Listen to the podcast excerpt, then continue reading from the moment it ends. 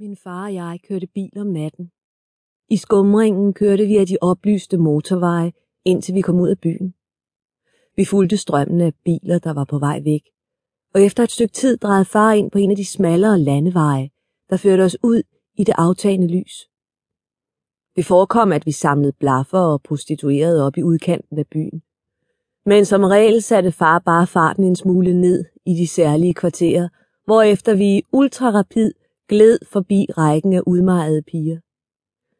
Duften af parfume strømmede ind af bilens åbne vinduer, og jeg huskede, at gadepigerne, når de ville markere, at samtalen var slut for deres vedkommende, plejede at åbne deres lommespejle, som de havde siddende i låget på puderkvasten.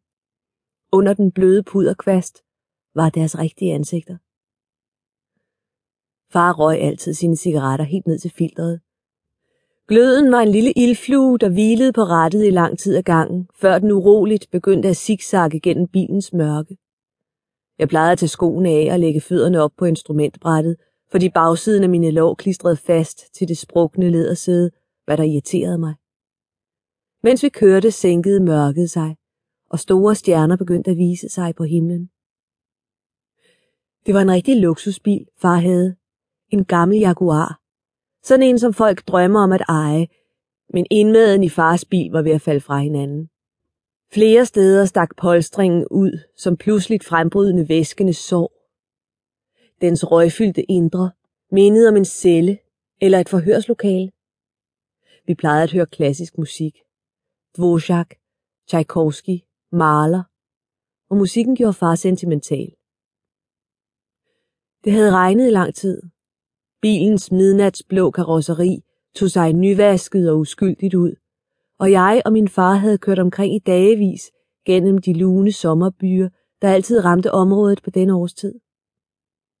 Lyden af regn mod bilens tag og vinduesvæskernes langsomme hypnotiske bevægelser havde en søvndysende virkning, og jeg var allerede døsig af sukker og alkohol og alt for lidt søvn. Vi kørte gennem den brændende skov, og videre ud i et nygrønt landskab, hvor trækronerne var tunge af regn. Skoven uden for byen plejede at brænde i flere uger om sommeren. Jeg husker, at far plejede at stanse sin jaguar på vej hjem for at betragte ilden, der slikkede ud efter små grupper af unge birketræer langs vejen. Far var betaget af flammernes gitter. Han elskede at køre gennem den brændende, oplyste nat. Når vi kom ud af skoven, var hans ansigt sortplettet af ilden. Skovbrændene ophørte efter nogle år, men vi blev ved med at køre rundt i landskabet, også efter at brændene var holdt op. Vi kørte gennem årstiderne, gennem varme og sne og aske og nyudsprungen skælvende birkeskov. I de nedbrændte områder voksede der liljer og lupiner. Mange år senere foldede kronbladene sig ud med sodede kanter. Far spurgte, skal vi køre en tur? Jeg svarede, jeg er træt. Jeg vil sove. Jeg vil have en sovepille. Far insisterede. Du kan sove i bilen. Jeg ræger op til dig på bagsædet. Vi kører ind til lyset vender tilbage. Og vi begav os ud på vejen igen. Vi kørte gennem den brændende skov uden for byen. Vi kørte med åbne vinduer. Mine øjne løb i vand på grund af røgen.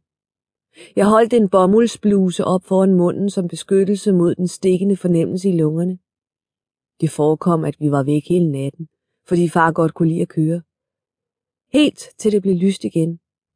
Først da kunne vi atter vende hjem og sove nogle timer, inden byen vågnede. Jeg husker daggrydets blide, sandfarvede lys, fuglene, der kvidrede i landskabet, og lettelsen, når vi endelig vendte om på motorvejen og igen satte kurs mod byen.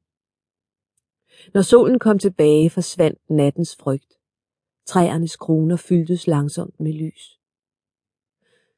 Jeg blev let køresyg. Jeg kastede op i små gennemsigtige poser, som far smed ud af vinduet efter at have undersøgt deres indhold i det funklende lys. Tit indeholdt de kun slik og små mængder alkohol og sovepiller. Jeg gjorde det til en kunst at kaste op, uden at vække opmærksomhed. Mit tøj lugter stadig af røg. Det er en duft, der aldrig helt forsvinder. Og han